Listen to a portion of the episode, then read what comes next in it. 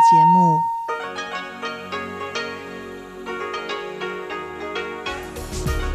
This is Radio Taiwan International. Welcome to the news on Radio Taiwan International. I'm John Van Trieste, coming to you from Taipei, Taiwan. We begin with a look at today's top stories. President Tsai Ing-wen says cooperation with Taiwan will not lead ally St. Lucia into a debt trap. The Foreign Ministry is encouraging Taiwanese companies to attend an Asian Development Bank seminar to be held in Taipei. And an NGO leader is calling on Taiwan to enact refugee legislation to assist asylum seekers. But first, our top story.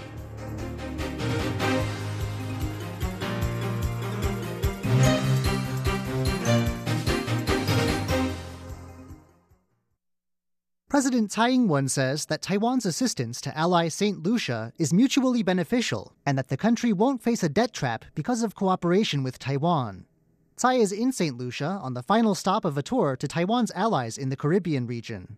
On Thursday, she addressed the country's parliament. Tsai thanked St. Lucia for speaking out on Taiwan's behalf at the UN General Assembly and the World Health Assembly.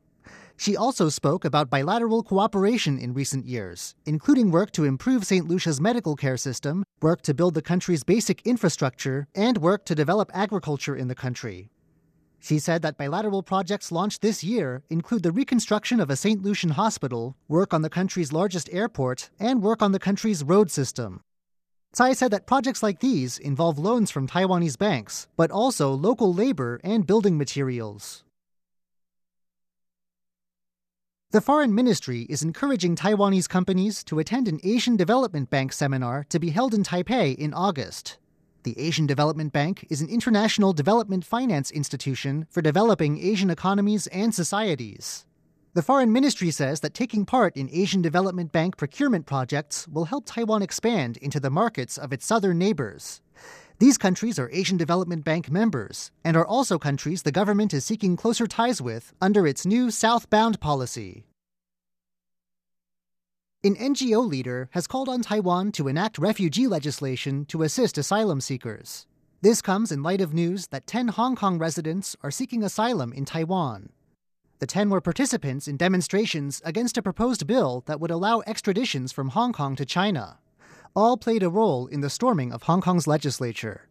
Secretary General of the Taiwan Association for Human Rights, Yiling Chiu, says that the government needs to establish a set of rules for helping refugees, including those from Hong Kong. During an interview with German broadcaster Deutsche Welle, Chiu said that without formal legislation dictating the asylum seeking process, refugees are subject to the arbitrary decisions of whatever administration happens to be in power. Taiwan does not return refugees to places where they are likely to be persecuted. Furthermore, Article 18 of the laws and regulations regarding Hong Kong and Macau states that Taiwan will provide assistance to residents of either territory whose safety or liberty are threatened. But Chiu says that's not enough. Chiu says the risks and circumstances facing each asylum seeker are different, and that despite their similar backgrounds, each of the 10 Hong Kong protesters may end up with their cases concluded in wildly inconsistent ways. Taiwan and the seven other members of the North Pacific Fisheries Commission have agreed to limit annual catches of Pacific saury to 556,000 tons starting next year. The decision comes as the result of the Fisheries Commission's annual meeting, which ended in Tokyo on Thursday. Taiwan's fisheries agency says that Taiwan has around 90 fishing boats operating in the North Pacific through the fish's peak period in the autumn, catching around 160,000 tons of the fish every year. The agency says this makes Taiwan one of the biggest catchers of Pacific saury among the members of the North Pacific Fisheries Commission. Taiwan's Environmental Protection Administration will begin using aerial drones to assess beach litter as early as next year. Environmental Sanitation Head Tsai Lin Yi says that the administration has begun trial assessments. The decision to use drones comes in response to a survey conducted by Greenpeace and the Society of Wilderness that was released earlier this month. A total of 13 beaches in Taiwan have been classified as heavily polluted. The cabinet has already called on relevant agencies to begin cleanup procedures as soon as September. Drones are already employed by the Forestry Bureau to monitor mountainous regions. Greenpeace says drone footage will help its analysts further examine trash accumulation on Taiwan's beaches. The organization is calling for specific legislation to dictate the environmental restoration process. The Environmental Protection Administration says it will conduct regular cleanups of the country's beaches, but it is also calling on the public to reduce waste and recycle when possible. Summer is peak travel season. However, when heading abroad, it's not unusual to have some worries about staying healthy. Luckily, finding out what medications to bring with you has never been easier, thanks to a new initiative by the Centers for Disease Control. Summer vacation is in full swing, and that means people are scrambling to travel overseas. But going abroad isn't without its risks. Aside from barriers, both linguistic and cultural, health is also a concern for anyone leaving the country. Taiwan's Centers for Disease Control has teamed up with local pharmacy chains to provide travelers with consultation services on what kind of medications to prepare for an overseas trip. Travel blogger Ace Chen says it's imperative for travelers to check the public health status of any country they plan to visit. However, those in a hurry can simply ask a pharmacist for advice at any local pharmacy. Centers for Disease Control head Zhou Zihao says that there are some items that every traveler should prepare for a trip, and then there are more specialized medicines that people should bring if heading to certain countries. For example, those heading to Southeast Asia need to bring plenty of mosquito repellent. Hand sanitizer is also important for countries that don't have much plumbing. The Centers for Disease Control says that Taiwanese travelers are at the greatest risk of contracting dengue fever, acute hepatitis A, dysentery, and measles, among other diseases. Those traveling should make all necessary preparations. Leslie Liao, RTI News. 那罗啊，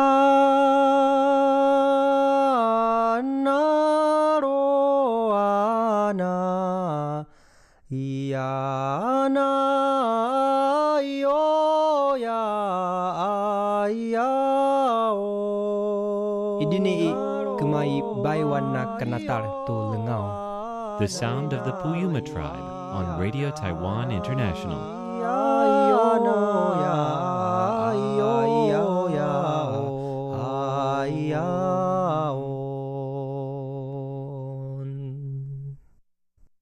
What do you want to be when you grow up? The National Immigration Agency is hoping that a growing number of children in Taiwan will answer immigration officer.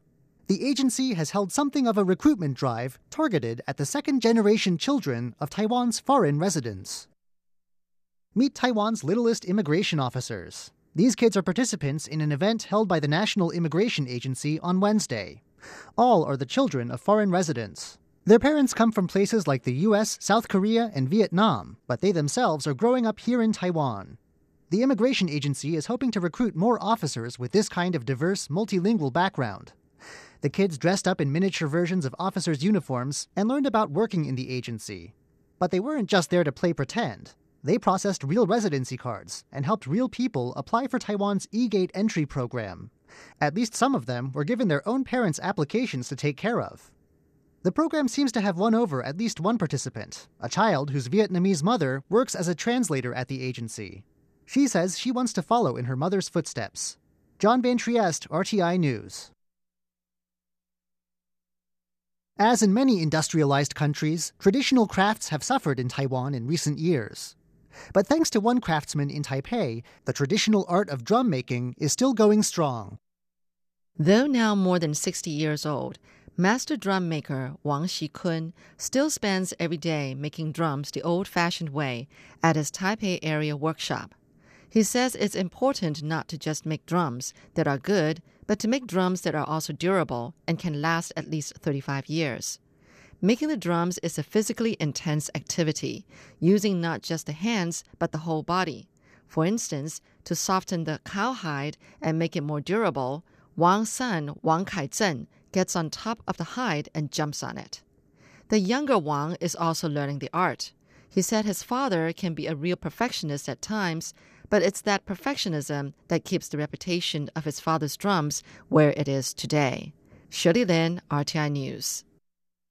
Thanks for joining me for the news. I am John Van Trieste. Stay tuned for another 50 minutes of English language features brought to you by Radio Taiwan International.